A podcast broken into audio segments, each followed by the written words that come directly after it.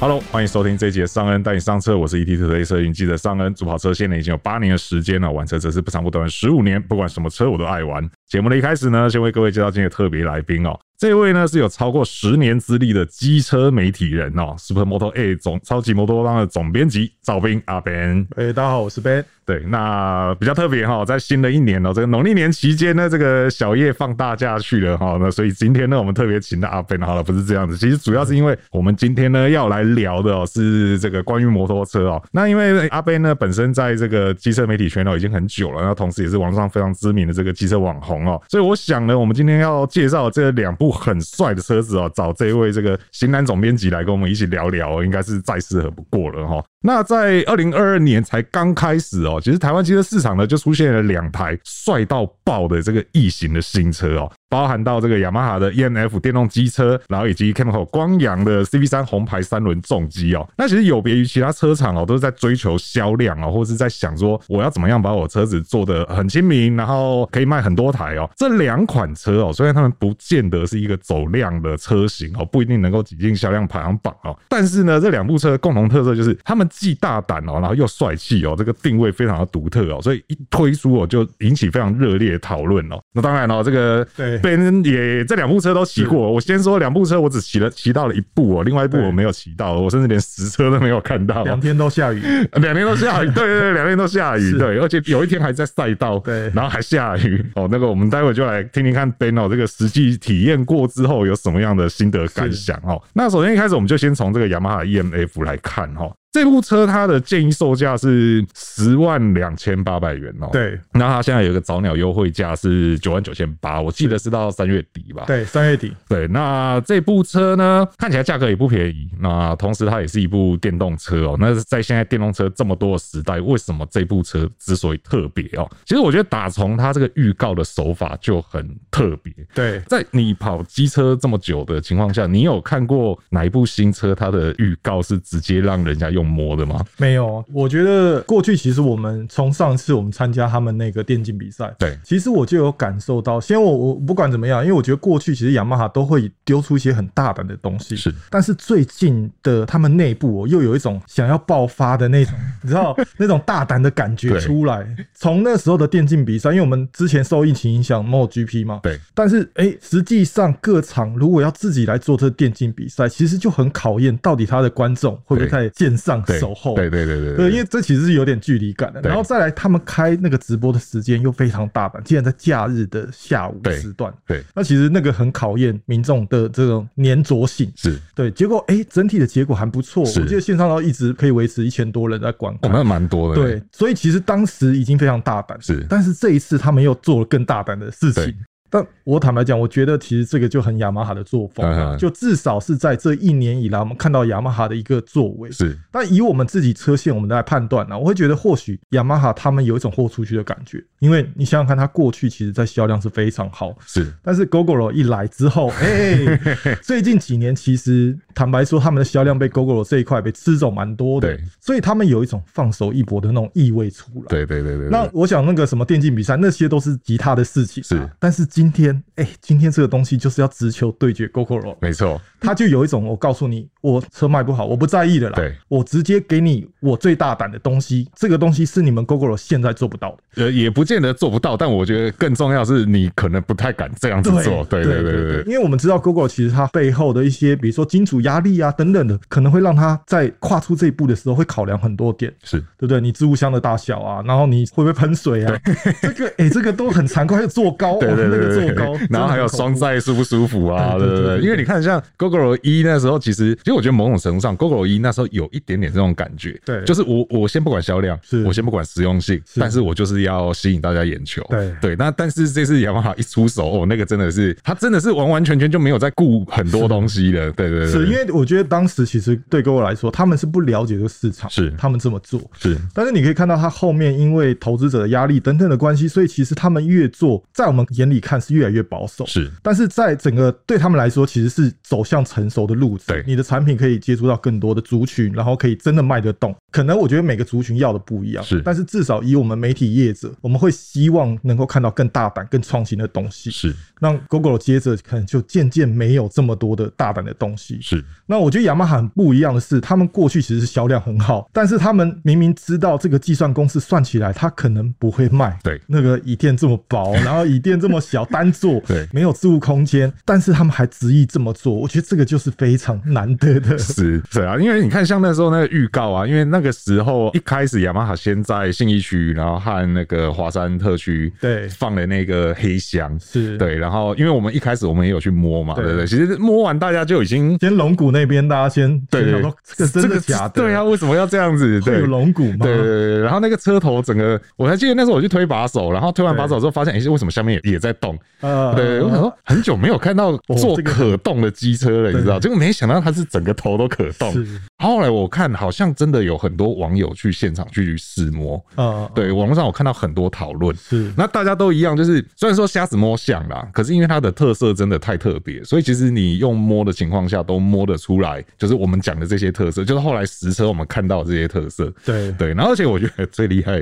就是预告的部分啦，最厉害的还是那个在 GoGo 年会上啊自曝说这台车是 PPGN 的，啊对，因为一开始大家都还在猜嘛，有是各种猜测嘛，有人说会不会是什么雅马哈自己的自己开架发构，的对，嗯然后还有人说什么啊，这个有龙骨，所以这台车应该是那个一零一。对对对对对，就各种讲法嘛，然后结果雅马哈就老神在在在那个 P P N G P G N 年会上面讲说，哦，这台车是联盟车，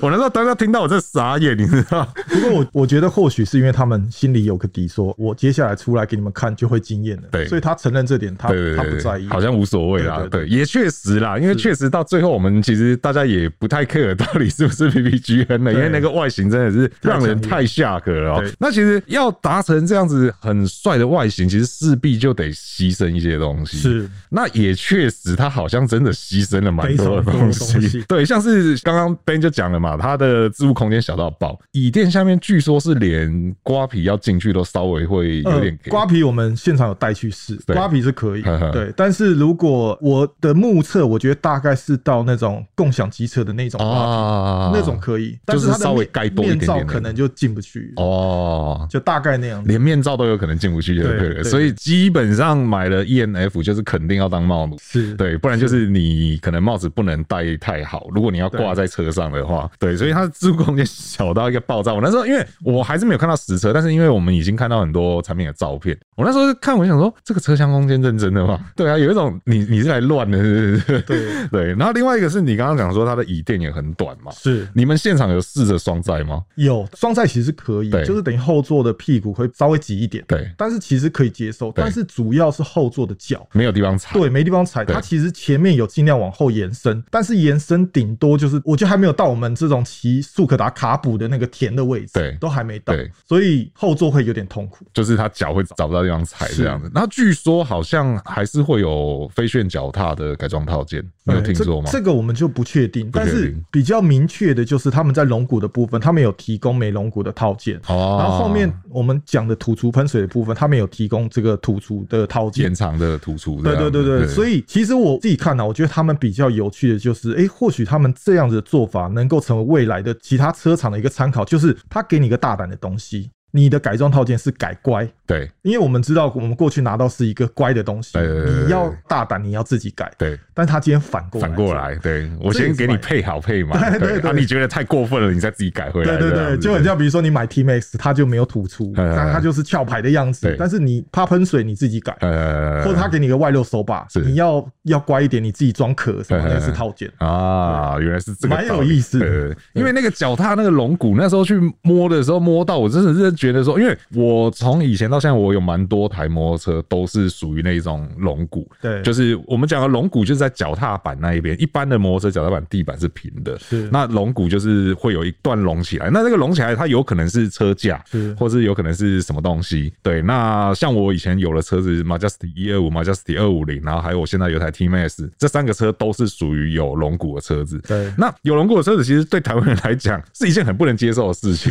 对，因为我身边很多朋朋友每次都觉得说啊，那个就是你连挂便当都不太好挂，更不要说你可能有时候要载那种一箱的东西，那基本上是没有办法放的。对，那这次 E N F 那个龙骨里面好像真的是没有东西嘛，它就是个对置物空间而已对，嘛。它其实就是一个龙骨的置物盒。对然后它那个龙骨其实严格说起来，因为我自己也是 team 也算跟你也算是骑过一样的车。对对对对它那个脚踏其实龙骨下去之后，以我们十号左右的脚，对，它已经没有空间了，我这么小，等于是。你你骑 T Max，你可能还会稍微挪一点，对是舒服的。对但是它那个下去之后，基本上你没办法调整。就是合的这样。对，就是合的，对就是如果有时候你想要动一下，你会觉得有点卡到， K K 啊对，对有点卡到的感觉。所以说这真的是很皮，我只能说真的很皮，就是 明明平地板就是比较好用，是然后硬是为了要造型，但是他们也有讲说这个好像跟那个骑乘感受也会有一点影响，呃，骑乘感我觉得不确定啊，对但至少我个人在赛道上骑，我觉得有龙骨，其实我很好当做是我脚的参考位置。啊，对啊，但是我只要舒适骑的时候，诶、我脚要移的时候，我就觉得很痛苦。就没有空间这样子。对，所以以我觉得它肯定在于这种，你要舒适骑，在通勤的时候，你会希望不要有龙。对，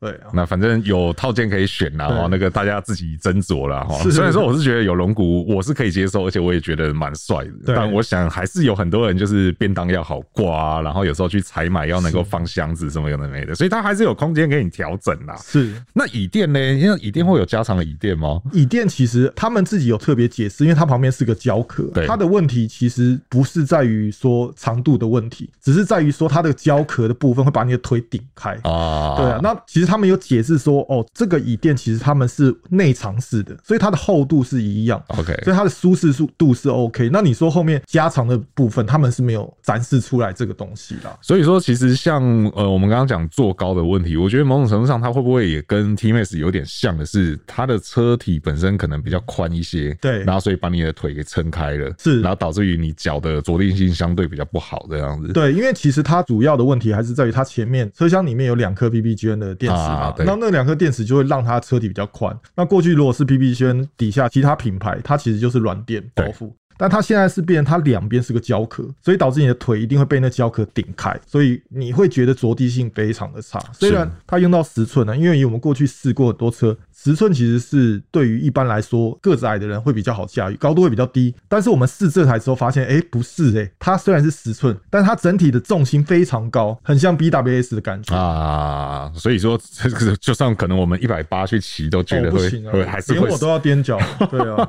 所以这真的是为了帅什么都做出来呢哈！而且我突然还想到还另外一件事情，我是看到网友贴的，对然后我一度怀疑到底是真的还是假的，但后来我去查发现是真的。嗯就是你有注意到它没有后扶手这件事情，应该或者说它的后扶手是算那种很隐藏式对，的，它是隐藏式对，而且很后面这样子，所以理论上来讲，如果假设好，真的今天你真的双载了，我们先不管后座人到底坐不坐得下去，对但是他的手是肯定没有地方抓的，是，它对它如果要抓，其实它的正确位置应该是在尾灯，因为它后面是两颗直的灯嘛，对它旁边还有两个很像造型的对的那个部分对，它其实是抓那边，但是那边的话，因为有一点点远，对，而且它比是往嗯后抓，对，而且它比较像是给车主移车用的对一个可以抓的位置，是 所以在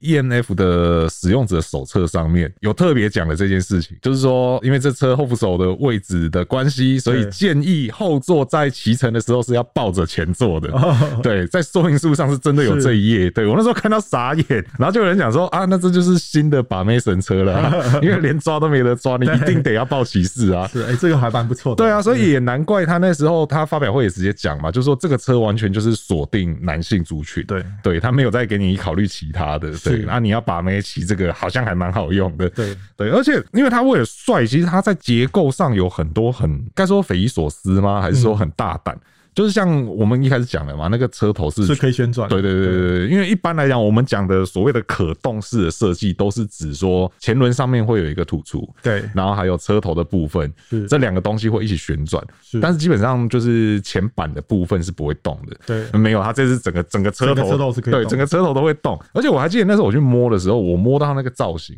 对我还以为它有一点像那个三洋的那一台，就是目前还没出来的那一台，嗯对对，跟那个叫 KRN 对不对是对，就是我我以为它是前叉外露，对对对对对，是然后而且是大只的前叉，啊然后有双三角台这样啊子，对，结果没想到它是用造型做成那样，对，然后另外一个是镂空的前脚踏，对，其实它主要就是为了要让车头可以动啦，对所以它中间那个洞必须要镂空下来，对。啊，那个前脚踏镂空之后，下雨我会不会喷？但是，哎、这个网友其实有在问，但是因为我们当天雨真的太 大了，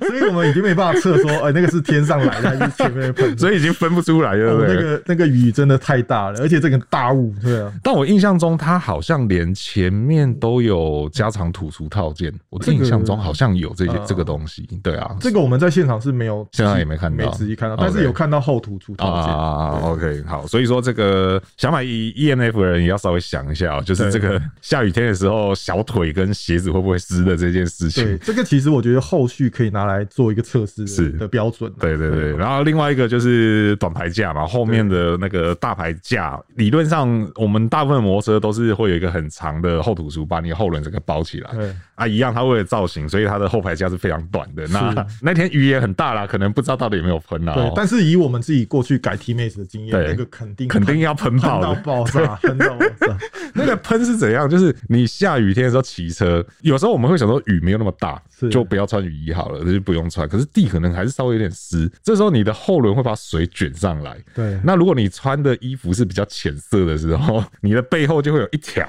对，然后那一条上面就是雨水啊、泥巴、啊、各种东西这样。我以前改装的，因为我几乎每一台车后图都被我弄 掉了，它基本上每一台车只要后面包括挡车，它都会喷到你的前面对，对对对对对对，你对会看。到水从你的脑勺往前对喷。对对对对对，卷过来这样子。对对对对，那另外我们虽然说它轮胎前后轮配的都是十寸，对那十寸胎其实也是目前很绝大多数机车在通用的一个规格。是但是呢，它的后轮用上了一130百三的这个宽度哦、嗯这个基本上我看也很多人在问说换胎的时候要怎么办。对，因为据我们同业他们所调查，因为他们比较了解嘛，那其实他们比较之后，诶、诶、业界上面找到同尺寸的轮胎好像只有四五种，只有十五种可以选，对不对所以其实选择非常的少。因为我问他们说，诶、那如果我想要再进击一点，毕竟这个车就是走进击路线，他说，诶、前轮有，后轮没有，所以就导致说，如果你要视觉跟竞技，你可能要从中做一个选择。如果你要竞技的话，那你后面就没有视觉， OK 就变成这样子。就是可能你的宽度就要改回来，这样子对用比较窄的轮胎。是嗯而且你说只有四五种选择，那不就也就意味着这四五种可能都不是便宜的轮胎。有可能，对啊，有可能都是比较高价的轮胎，而且先不管这个啦，就是光你在外地，如果你在一个你陌生的地方，嗯对然后假设可能真的爆胎了，然后轮胎没有办法补了，啊，对，你要去哪里找轮胎换？是这个也是一个很麻烦的问题、欸，对啊，只是就不晓得之后会不会雅马哈他们的店会有常态性的留这个轮胎啦，囤这个轮胎对，。但是我觉得雅马哈以他们的做事方式，应该还是会有啦对啊对啊对对啊还有它这个胎纹，其实呃一开始很多人反映，因为这个胎纹，如果以我自己过去的经验，我要追溯到我那时候，我大概两千多年的时候，我那时候骑 EGO，那时候它的原厂胚胎就是那 个花纹，所以有的网友看到那时候有吓到，他说：“哇塞，这个是马吉斯化石胎。”那他们官方其实有解释到说：“哦，这个其实它只是用了那个胎纹，哇啊但它整个胶料都是新的。”哦，所以请大家安心的使用。 OK，对好好，因为其实那一天我看发表会的时候，我也有一样的感 觉。我想说，我的天呐，这不就是马吉斯最经典的六零二九是这条轮就是胎我们那个时候吗？玩，对啊，对啊，对啊，啊！当年会用那个轮胎只是为了便宜，对你知道对对？但是那轮胎真的蛮滑的对，很滑嗯而且滑就算了，它还没有比较耐用。对，就是一个定位很奇怪的东西。我我大概用了一两次之后，我就不敢再用 了。对，然后那个年代很多新车标配都是那条轮胎。对，真的是这几年几乎是没有了，没再看过。所以那时候看到那个花纹，我想说你是认真的 吗？六零二九重出江湖吗？是对。然后那既然胶料有改变了，这个我们就比较放心一点了啦。对，不过我觉得也可以看出，他们真的对这台车打造真的非常用心。是他们等于是他选这个是选他的胎纹，是所以等于是他们设计师看了很多胎纹之后，选择这个是哦哦，然后再跟马吉斯配合组上这个新的胶哦料，才产出这个轮胎。哦，原来是这样，所以连对轮胎几乎都算是特别为了它这个造型而去打造出来的对东，西。就像对我不对们以前玩马车的时候，不是有些胎纹，你就想要那个胎纹，啊啊有一种那种异味。啊对对对对对，有有些胎纹就是看起来特别帅这样。对对对对对对对。那因为你有实际骑过嘛，是那我们就来看看到底它的这个操控怎么样哦、嗯那因为 E N F 他们在发表的时候就已经讲了，它的车架是轻量化车架嘛。。对因为过去呢，大家都会认为说 PPGN 的车款几乎都是骨子里都是拿 GoGoRo 的东西，大对家都会有这样的讲法。是那这次雅马哈就特别强调说，那个车架是他们自己做的，然后是而且是轻量化高刚性。我记得它的重量比 EC 零五，嗯也就是他们的前一台这个 PPGN 的联盟车，嗯轻了百分之二十嘛。。对那另外它的后摇臂，因为那时候我去摸的时候，我也本来也以为那后摇臂是可能跟 GoGo 二、GoGo 三一样，嗯就后来实际看到之后，发现它那个摇臂是看起来蛮粗壮的。嗯那再加上，因为它虽然说是十寸的车子啦，不过它前面还是用上了对式的辐射卡钳。对那另外呢，他们也强调说，这部车零到五十加速只要三点五秒。对这没意外的话，应该是目前 PPGN 里面算前几快的车。对是对，那你实际因为你们那天骑是在力宝力宝的卡丁车场嘛，是啊，虽然说下雨 啦，对，但你觉得骑起来怎么样？它有设一个直线的加速道啦， OK 我在那边有来回的试一下，但是因为我觉得有时候体感上面，你来到赛道，赛道比较宽，你自然而然就会把那速度感往下下修了对。就是如果你以体感跟在巷弄跟一般道路，其实你会觉得好像变慢。嗯哼，但是以我自己觉得，它零到五十的这个加速的饱满度，其实是有点类似像 S 七 R 那样子。啊，因为我的印象中，S 系列的有些车款，它在一开始第一口气会有点神经质的对感觉，然后力量出来的时候才会，哎、好像又平缓起来。它的第一口气没有那么神经质，但是它中间的感觉是比较饱满的。就会一直推上去，对，一直推上去。但我觉觉得这个小小的差别，可能都来自于轮胎的这个设定值的关系，嗯因为配十寸比较少有。对，那所以它除了这个加速以外，你觉得它在转弯的时候，因为我好像有看到有些人讲说，觉得骑起来有点像滑胎车，还是有点像、啊，对对，确实我们有其他站的制成，他们是觉得哦用滑胎的骑法，但有可能是因为当天真的太，但不得不但我觉得它有一个重点，是因为它的重心真的很高，是所以它很适合像我们这种身高的人，他出脚在这种地面比较湿滑的时候出脚骑很舒服。因为你如果坐得很低，你脚出来是这样的嘛，嗯嗯嗯但是你若站得很高，其实你脚出来是，对对对对，你会觉得比较顺脚。那其实这台车，我觉得它整体的协调性就跟过去雅马哈给我们的感觉一样。其实你要倾倒的时候，它都是很顺畅，左右翻转都是很顺畅。再加上它轴距很短，所以它第一口气那个灵巧的感觉，你一翻你就觉得哇，这个有点太。我觉得如果以力宝小赛道来说，它是有点太灵活。那我也试着说哦，速度快一点的时候进那个弯，其实它整体当然抓的协调性非常好，但是在高速你还是可以感受到后面的一些些小小的微微扭动的感觉。我觉得这个是难免啊，就基本上我们试过所有小速的啦，在那边基本上都会有这种一点点的感觉。对啊，不过其实我觉得还是那句老话了，就是我觉得不管是机车厂还是汽车厂，只对要敢进到赛道去让，不管是媒体也好，对或者是像他后面还有给车友去做试驾，敢做这种事情，都是对自己的车有一定的信心才敢这样做啦。对嗯对啊，也就好像像当年光阳的 S 7 r 去力宝大赛道，哎、哇嗯那个白牌车去大赛道，那个也是很勇敢，好不好？很而且还是电动车，都完全没有在怕过热的。对所以说我相信 E M F 既然他敢这样做，应该他对他的操控性是有绝对的信心的。对他应该是等于是他们有备而来，啊是是是有那种感觉。那对因为其实当天以我们来试乘，因为它整个赛道一家是五十分钟嘛嗯，然后我们又切了绕锥跟直线的部分走，然后所以绕整个半个赛道来说只有二十五分钟。虽然我们试的时间很短暂，但是有一个情况就是，如果以体感来说，比较真实的体感就是，当我骑完那个下雨天、骑大雾的状态下，骑完二十五分钟下来，我还会想要再上去骑。还想要再试试看。对，不所以我觉得这个东西是有点骗不了人。我就觉得，哎、好像还蛮好玩的，有这种感觉。所以你你想想看，全身都湿了，你一定想说，哦，我还在拍片，很对辛苦，我对一定想赶快换装，然后对做别的事。对嗯但是你骨子里还会有一种，我要脱皮衣吗？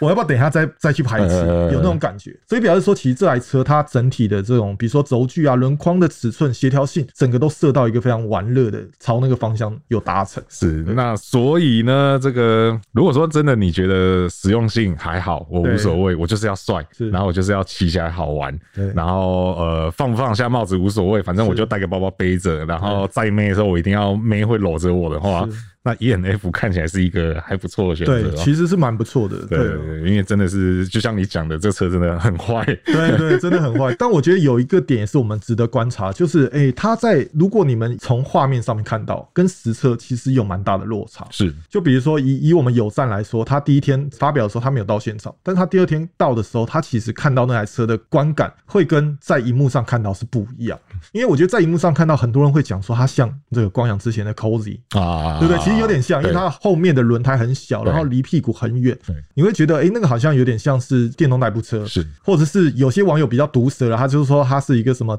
外劳 车，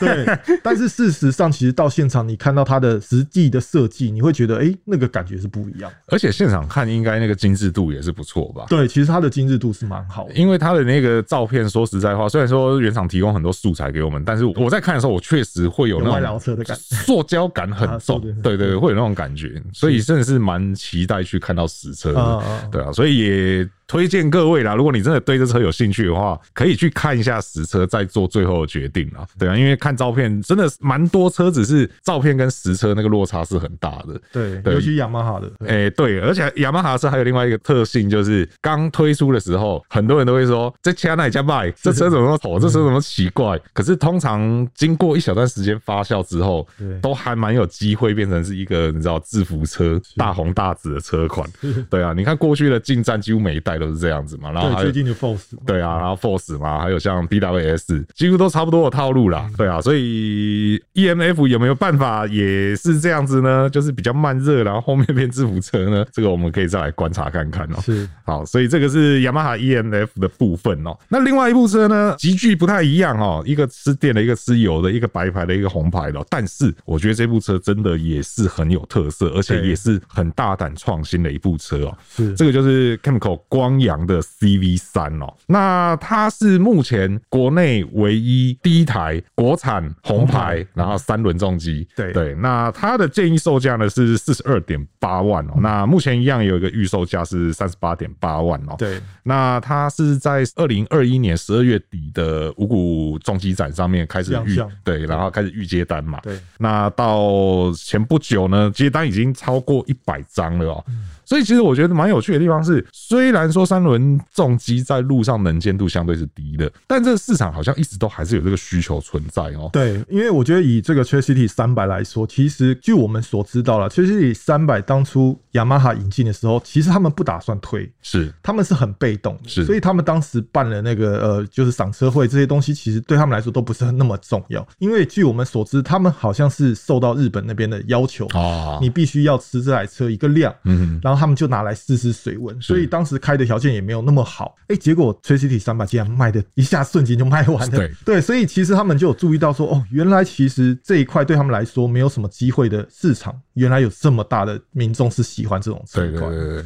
因为目前台湾的话啦，就是以三轮的重机来讲，我们对先不管类型啦，哈，像过去的话就有这个洪家腾的三 D 三五是零嘛，那这个车其实也卖的不错，对因为他们之前还有办过大会师嘛，哦然后车主的数量多到就是吉尼斯纪录吉嘛尼斯吉尼斯对世界纪录对。然后还有像这个阿迪法雅蒂发，它用的是光阳的引嗯擎，然后比较特别的是它是有车顶的设计嗯嗯嗯，那甚至后面也还有这个整合式的后箱这样。嗯，那另外的话就是像 Ben 刚刚提到的雅马哈的 Tree City 哦，那 Tree City 的话，它又比较特别，是它又有三百跟一五五 CC 嗯两个版本。对，那三百是后来才进来的啊，那就像 Ben 说的，就是一进来就几乎就都卖掉这样。对那另外的话，像贸易商也有引进一些欧洲那边的车款啦，就是相对比较冷门，我们这边就不细讲。那雅马哈其实还有一台，你看对它这部车的话呢，它是红牌的打档，然后对三轮重机。对对，雅马哈官方是没有进啦，是但是我有看到有一些贸易商是有引进这个车子的。对那还有比较特别的是，还有像这个 KAM 哦，就是这个加拿大那一边的。对那这个车子它比较不一样的地方是，我们前面讲的那些车都是简单讲就是可以压车的，是对，过弯就是用压车的。对，那但是 KAM 这种的话呢，它是比较接近于沙滩车的骑法，对就是你要右转的话，你整个龙头就要往右转，那要对左转就要往左转这样子对。然后车子是不能压车的，对，那个是比较不一样的东西啦。但是其实你这样看下来，就会发现台湾这边的三轮重机或者是三轮的摩托车，事实上过去就都一一直有一些选择。对，那只是说呃，像这一次光阳推出这 CV 三的话，它就是我们讲的嘛，首款的国产红牌速克达三轮重机这样子。对，所以说这个其实它能够卖成这样，真的也是不意外啦。因为台湾人就是你知道路就比较烂， 这样讲会不会被骂？是啊，因为我觉得确实，因为当天其实下雨嘛，对那大家当然对做媒体试车来说很痛苦嘛，对但事实上，其实当天我们真的可以试到三轮车所谓的大的包容性的对部分了，对因为以我自己骑过那个水沟盖，金属水沟盖，哎、对可以无视于它的存在对。那我觉得那个如果我们以骑二轮，早就摔车对了。啊，早就已经喷出去，不知道喷对多远啊了。，所以我觉得当天其实下雨好像，哎、现在看起来好像是一个不错的测试。啊是是是是是。不过其实 CB 三对这个车子也是有一点怎么讲，嗯、坎坷吗？或者是可能大家真的等的有点久了、哦，等了有点久，这是肯定对的。对对对，啊因为我们其实，在二零一七年的时候，在日本茂木赛车场是就已经先看到它的预概告念图对对图就已经先出来了。然后在那一年的米兰车米兰车展展，然后我们也看到了概念车的实车。嗯然后从那之后，每一年都在想说啊，今年米兰车展应该是 CV 三要正式上市了吧？今年米兰车展应该是，你想想看，这个这个这个事情我们讲多久了？然后每年都看到 CV 三的概念车摆在那里，但是就是没有进到量产。是然后你看，二零一七到现在二零二一到二零二一、二零二二，对，然后我们就想说这车应该是没了吧，然后结果突然间就，我们那时候是在二零二一的米兰车展的台湾记者会看到它摆在外面嘛，对，然后那时候摆在外面，还有些人在想说，应该也只是概念车 吧，结果没有认真一看，哎、没有哦，这个好像跟概念车不一样，看起哦来很完整。啊对对对对，看起来应该是要量产了哦。然后结果在十二月的时候就说这个车开始预售，对哎、真的没想到哎、其实我本来真的以为这车要胎死腹中哎、 对有了他们，我觉得他们一直在进化，只是是可能那个阶段比较，因为因为坦白讲，对于一个车厂来说，它重新开发一辆三轮机构，其实那个是蛮有挑战。当然，我们知道，其实光阳做了很多 ADB 的车，那其实有那个经验，但是毕竟那个转向其实还是完全不同的东不西，一样的哦东西复杂度非常高。因为是我我的印象记得，二零一七年那时候，它的转向机构好像不是现在的转向机构，嗯，好像有点当落时差是。在下面，对但是现在后来被移到上面。其实是现在机构跟雅马哈的是比较雷同的，对，比较接近的。对，但我在想，他们主要想要传达的还是能够以这个 AK 五零为架构，虽然它变成三轮，它能够还是传达 AK 五零那个超价感受。是所以他们就贴向于现在雅马哈那一套比较具有灵活性的这种转向机构。是没错。那其实它这部车说白了，它有蛮大一部分是基于 AK 五五零而来，对，但是呢，它相对它也改了非常多东西。是对，像它的外形，啊它的外形我觉得真的是第一次在看到概念图的时候，我就觉得这个外形真的很帅。对，就是是很有那种 ADV 冒险车的那种感觉。嗯是因为它前面还做了一个鸟嘴的对鼻子。对对对对因为对当时还有 CV 三、CV two 嘛。对对对对对但对两辆车一台就是比较，反正都走向绝旅的那种路线，对对比较跑长途的感对觉。对对对对对对。然后后来当然 CV 二就没有，因为 CV 二跟我觉得跟 AK 五零那个重叠性太高了，是是对，是所以但是 CV 三这个三轮重机它还是就是成功的就推出了这样子。对那另外还有一个比较特别的地方是它的车架，是它的铝合金车架，事实上是真的是裸露在外面的。对对，因为那时候我们那时候都只是看到概念车，因为概念车我们不能去摸它嘛，远远的看就你会有一种你以为它是用塑胶车壳，嗯然后去做出那个车架的造型，是对，然后就当我们实际摸到车的时候去敲，诶、它真的是、哎真的是金属它真的是金属的，是对，而且它为什么要做外露车架，就是它可以用来挂侧箱，对对，那虽然说我们那天试驾是没有看到侧箱这个配件嘛，但是它实际上挂上去之后，整个整合度是非常好的哦、那除了侧箱以外啦，嗯，你有把它后座拆掉吗？后座有啊，我对把对它后对座拆掉。对对其实对我我从当时这个米兰车展发表，我记得我最有印象其实是它那个模组化的套对件。对对对对对因为对，我觉得模组化后来当然 Honda，比如说它在 M S X 上面也有推出这样的东西，是但是其实，在二零一七年当时其实算是蛮新的东西。很前卫的概对，念。所以我那时候想说，哇，因为我我的印象很深刻，它后面的大灯在概念车的时候其实是镂空的对。我看到那个后灯，我觉得太大胆。然后再来就是它那个后面的那个架，你讲那个金属，他们在米兰车展还有一个屋顶的版本，对对不对对对对，对所以我在想，或许它就是为了那个强度的考量，让你未来可以有更多各式各样的变化是，让你去发挥，是所以才会有这样的设计。是，所以说这个真的看之后啦，看之后会有多少的配件可以选哦、我是真的很希望那个车顶配件也要有。对对啊，你看我们那天试驾，如果有那个车顶配件多舒服啊，是对不对？是是是那 那阳明山又冷又下雨，真是快崩溃。但也是因为这样才试得出来说，它的这个操控性其实真的是比我们想象中好好很多、哦。对，那它的动力呢，一样是从这个 AK 五五零的这个水冷双缸引擎来的啦，那是五十一匹的马力，然后五十二牛顿米的扭力哦。是那原厂是没有特别说这动力有调过什么东西，但他们有说传动有经过优化，对对，传动的部分有经过调整这样子。那它其实骑起来，我觉得就很明显比 AK 五零是沉稳的，对但这个沉稳，我觉得某种程度上，除了说三轮机构带来比较好抓地力以外，其实两者的车重确实有一个差蛮落多的对有一个落差存在。因为像 AK 五五零的话，它就一般的双轮的车子嘛，所以、嗯而且它本身也已经有轻量化设计了，所以它的车重是两百二十八公斤哦、对，那 CV 三的话，因为多了前面的三轮的机构、哦，那它的这个车重是来到两百八十二公斤哦。我那天在试车的时候，移车真的蛮不容易的。对 对，而且我还还发生一个很蠢的事，我在斜坡上面要倒车，然后嗯我整个人下来用牵的，嗯然后因为是斜坡嘛，你所没以有锁定，哦，没有没有没有没有，就是我我人稍微会有点斜斜这样嗯嗯子嗯走，就前轮去压到我的脚，哇，我没有想到那个前轮那么宽，你知道吗？哦对啊，因为是因为我们一般的摩托车前轮是中间嘛，它对是两边都有嘛是。我那边移移移的时候就是压到脚，还还还好是很慢速啦，然后没有没有压的很用力，但是就是我只是想说，嗯，为什么会压到脚外啊？对对，前轮在外 面。对，那但是虽然说它是三轮车，可是它的最大倾角有到四十40度度诶、对啊，我们那天都在阳明山试车嘛，对你对于它过弯的感受怎么样？呃，其实我觉得还因为上一次 Tracy 三百的时候，他们有在这个雅马哈有办试乘会在大鲁阁，是我我有亲自去试那台车，而且还试了蛮多节。我觉得呃，雅马哈那一套，毕竟我觉得雅马哈它身为一个国际大厂啊，他们真的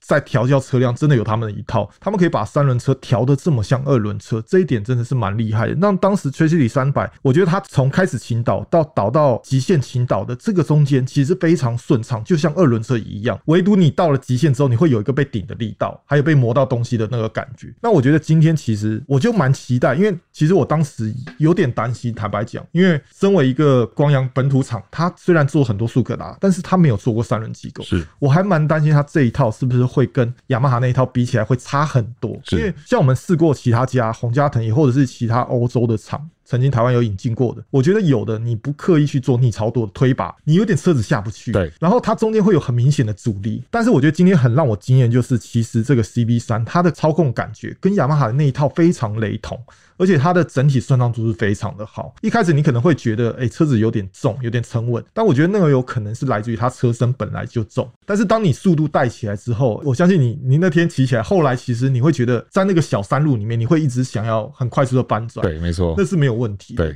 而且我们同事其实跟着我们跟拍，对他就可以感受到，其实他越骑越觉得害怕，因为我速度越来越 快嘛，但是二轮车要跟三轮车，对他就觉得，哎、你怎么还可以这样骑？对啊对对他怎么不行呢呃对？会有那种感嗯觉。但是我觉得骑三轮其实当然是我们试的时间很有限，但是体感骗不了你。对，一开始你骑的时候，你会觉得陌生这台车，但是你越骑越快，你越骑，你已经超过你平常雨天会骑的速度的时候，就表示其实它给你的包容性是很大的。是没错，我真的也有一样的感觉哦、对就是一开始刚出门的时候，你会觉得啊啊就下雨，然后又山路，对对而且对而且那边山上的泥泞又特别多，对，啊一开始真的是不太敢转弯，转弯都会怕怕的。是然后到最后要回去的时候，因为我同事是开车跟我去啦，对他本来也想说可能下雨我会骑比较慢，嗯然后结果没有，我就一直贴着他，一直贴着 他。然后他说你都不会怕，我说不会啊，这车越骑越好骑、欸。对对对对可是我觉得那个车重真的还是对动力上会有一些些影响啦是。对啊，像尤其是刚出去的时候，爬山的时候，嗯对啊，那个那个车重在山路上真的还是稍微有一点点吃力。爬山对的时候，但是我觉得，因为它的这个曲轴夹角，因为我知道之前 AK 五零就是配那个曲轴夹角，它是是两百七十度嘛，对所以它的出力比较跟 T Max 不一样对，T Max 是很顺畅的上去对，它是等于是在前一口气，很像那种比如说像 NT 零七那种扭力型的感觉。那我觉得这颗引擎配上这个动力，哎、这个车重，我觉得其实是蛮 OK 的。嗯。就我当天来骑，我觉得第一口气你不会觉得这车很笨到没办法动的感觉，啊是所以我觉得整体这样的调教是在可以接受的范围底下。是，不过还是蛮期待可以有机会骑着这个车去做比较长途的旅游哦。是是对，是因为我觉得这个骑去环岛什么之类的，应该是蛮爽蛮的舒服的，对对。对而且其实他们，据我们所知道，他们当初其实是想要搬在赛道，啊就回归到我们刚才上面讲的，其实他们对这台车是非常有信心，是是是是，所以他想要让我们真正体验到所谓的四十度夹角。是但很可能因为下雨就很可惜，就是我们没办法试到。对啊，但或或者可能最近什么疫情之类的因素，对有的对没对的，对啊，嗯，对耶，这车去赛道应该也会很好玩呢。是是是对啊，，那既然 S 七 R 都去大力宝了，那这 车这车应该要去跑大力宝全场才对吧？对啊，也是一个话题性。对啊，对啊，哎、当年 AK 五五零还是哪一部车啊？刺激四百，啊哎、对，当年刺激四百有去力宝大赛道，但是那是一个国际的试乘会。啊，对对对对对我知道，对对我记得那一次。对对对对，那 CP 三可以去玩玩看，我觉得认真可以去玩玩看是，对啊，不然就是让我们来做个什么三天两夜环岛之类的，好像也不错，哦 是不哦是？不错哦对对啊，因为它除了说这个操控很棒啊，然后对动力表现也还不差以外，它其实有很多很便利的配备。是我觉得这些便利配备你在长途的时候应该都是蛮实用的。对啊，像我们讲的这个侧箱、置物箱的部分以外啦，是其他还有六寸的全彩仪表板。对，哎、其实我觉得光是仪表板就可以讲蛮多真的东西。真的是对，因为其实我觉得最近大家常会问说，光阳的 Noodle 去哪里？对对啊，那他这一次又让 Noodle 出现，而且他出现的方式跟之前的 Noodle 不一样。是所以光这一点就有蛮大的话题，它等于是把一个方仪表跟右边一个圆形的做了一个结合对，变成一个多边形的。然后右边的那个圆形就是 Noodle，对那左边呢则是车辆显示的资讯。而且如果大家有注意看啊，它切到那个胎压侦测的时候，它那个车辆显示的那个动画，还有那个轮胎的动画，其实很像是比如说现在新的这种 B N W 的大厂，他们会直接把整台车显示出来，那画面显示出来那样一般的华丽。对。那我觉得这一点就是除了 Noodle 本身的这种智慧仪表的部分，让整台车更加加分的部分。对，因为整个质感就提升很多。哦上升非常多对对对，你对不要说那个动画好像很简单做还是怎样，可是基本上你有做的话，那个感觉真的是完全不一样对的，对啊，像这种重机上面的仪表，我觉得大概比较漂亮，就像 B N W 嘛，对然后或者是像 Trump 或者是是 K T M 这一种对对，对它这一次光阳 C V 三这个仪表，我觉得真的跟他们是完全是在同一个很水平上很面用。心的、因为对我觉得很多日本厂，其实你现在去看他们的顶规车都还没有这种东西。对对对对，对日本可能就比较务实，没有那么浪漫，他们对就给你数值啊，对很简单对。但是我觉得可能这个就是国产，它可以给你更多东西的一个优势啊，所以它就直接跟进这种欧洲等级的东西。对，因为如果说像日本厂的话，我觉得相对比较精致的，可能大概就雅马哈吧，是哦像在 R One 上面那颗仪表，对。可是那个仪表比较可惜的是，因为它是比较前期的东西，对时代稍微有点久了，所以是那个仪表尺寸非常小。是对，或许当年大家觉得四寸五寸很大嗯啦，可是现在随便都六寸七寸八 寸，对啊，所以那个是稍微比较可惜一点点啦。是，那再来是说，这车其实它也有这个定速巡航，对，定速巡航、免钥匙系统，对对对对对，这个都很好用。然后加温把手，然后还有像可调的风镜跟这个前靠背也是可以做调整的。是但是我觉得有另外一个东西更厉害，而且我不知道你那天玩的多不多，嗯嗯嗯就是它的那个倾倒锁定的部分。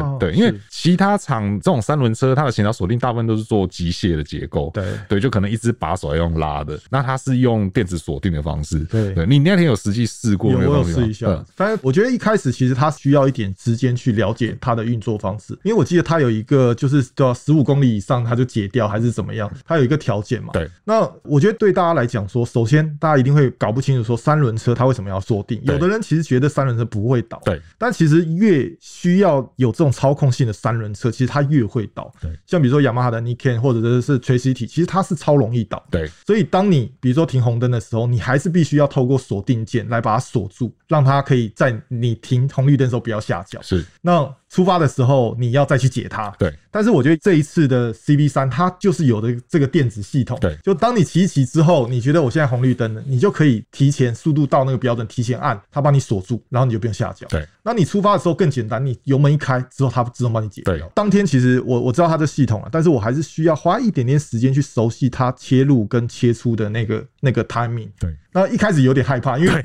这就很像自动驾驶。对，你一开始你要完全交给自动驾驶，你会害怕。对，但是其实你发现其实它可以，对它不会倒。对那你后来你就习惯就就使用它，觉得蛮好的。对，没错，我的感想也是一模一 样。对，一开始我想说，因为他说那个条件就是低于某个时速、低于某个转速对对对就可以进行锁定嘛 是。然后我那时候用就是有点锁太早了。啊对，然后你知道，因为我们停红绿灯，你还是会，龙头动一下的，你有时候你会想说啊，虽然我知道这车应该是不会倒，对但是我还是会想要放脚。啊啊，你想要放脚的时候，你身体就会动，你身体就动的时候，你就会认为车子应该要跟着你动啊，对。可是你已经把它锁住了，然后它不会动，你就开始很慌，然后就开始在那边扭龙 头。对，但是自动解除是 OK 的，我觉得自动解除是啊 OK，因为就是你就正常转油门出去，然后车子就是恢复操控这样。对，所以是蛮有趣的啊，因为这种电子锁定好像在其他家我们没有看到这样的设计哦。是对，其他家应该都是机械结构吧。缺 C 体好像有哦，最近也有，对对对对对。然后所以说，这个如果说有机会去骑到 CV 三的朋友，可以稍微试一下这个自动锁定机构，真是蛮蛮有趣的东西哦。那同时它这个操控各方面，其实真的我觉得蛮值得大家，如果有机会有试乘会的话，可以实际去体验看看哦。对这个车不会让你失望啊，同时它的外形也是蛮帅的哦，非常霸气。，对，OK，好，以上呢就是我们今天哦、来跟大家聊一下、哦，这个二零二二年刚开始哦、台湾就出现了两台这个帅到不行的新车哦、而且是摩托车的部分哦、包含有这个白牌电动车